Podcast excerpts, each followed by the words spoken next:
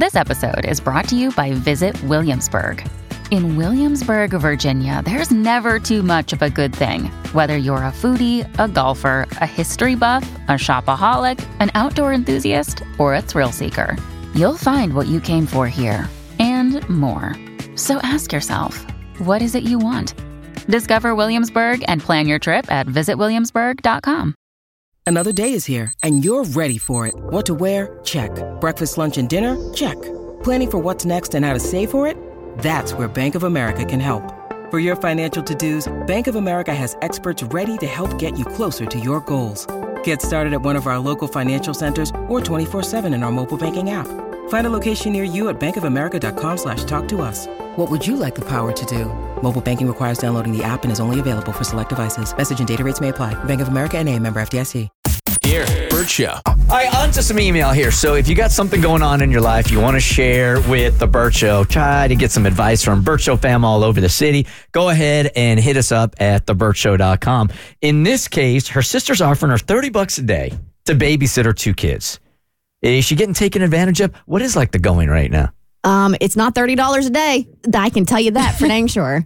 Um, but we can look that up as far as like what the average daycare is. Just exorbitant. Is it crazy? Oh my God! There's a there's there could potentially be. This has been a huge issue, um, and there could potentially be also a daycare shortage, and parents were freaking out, not knowing what they're going to do. But a lot of parents have been lamenting that they literally work just so they can pay somebody else to watch their kids, Yeah, and and, it's it's really really deflating. I mean, this is just pure capitalism here. Also, if there are less people that are in the profession, they can charge more, yes. right? All right, so the letter reads Hey, Bert Show, is my sister taking advantage of me?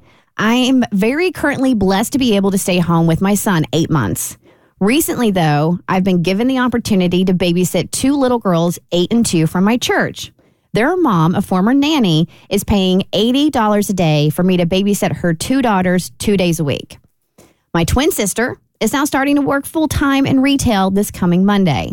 She's asked me to come up with a weekly price to babysit her son, who is four, four days a week.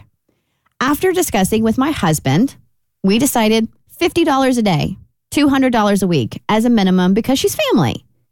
After discussing with her husband, they don't like the very expen- uh, very expensive rate we offered and are suggesting a rate of $30 a day.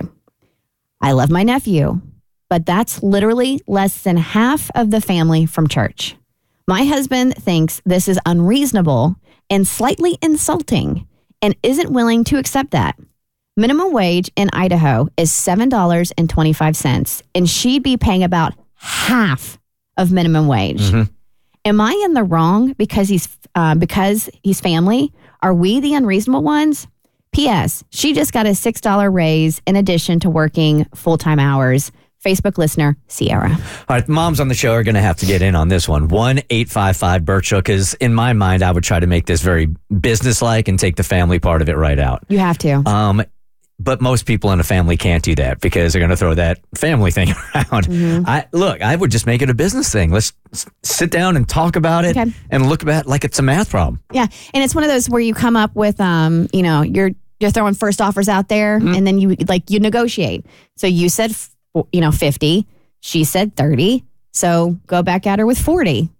I think that's fair. And I don't have kids, but I do know that it's been a really difficult thing for my friends that have just started having babies. I mean, it's like you said, Kristin, it's like a second mortgage when it comes to childcare. So I think you got to do the best you can to get the deal that makes sense for both of you. But yeah, it ain't an easy thing.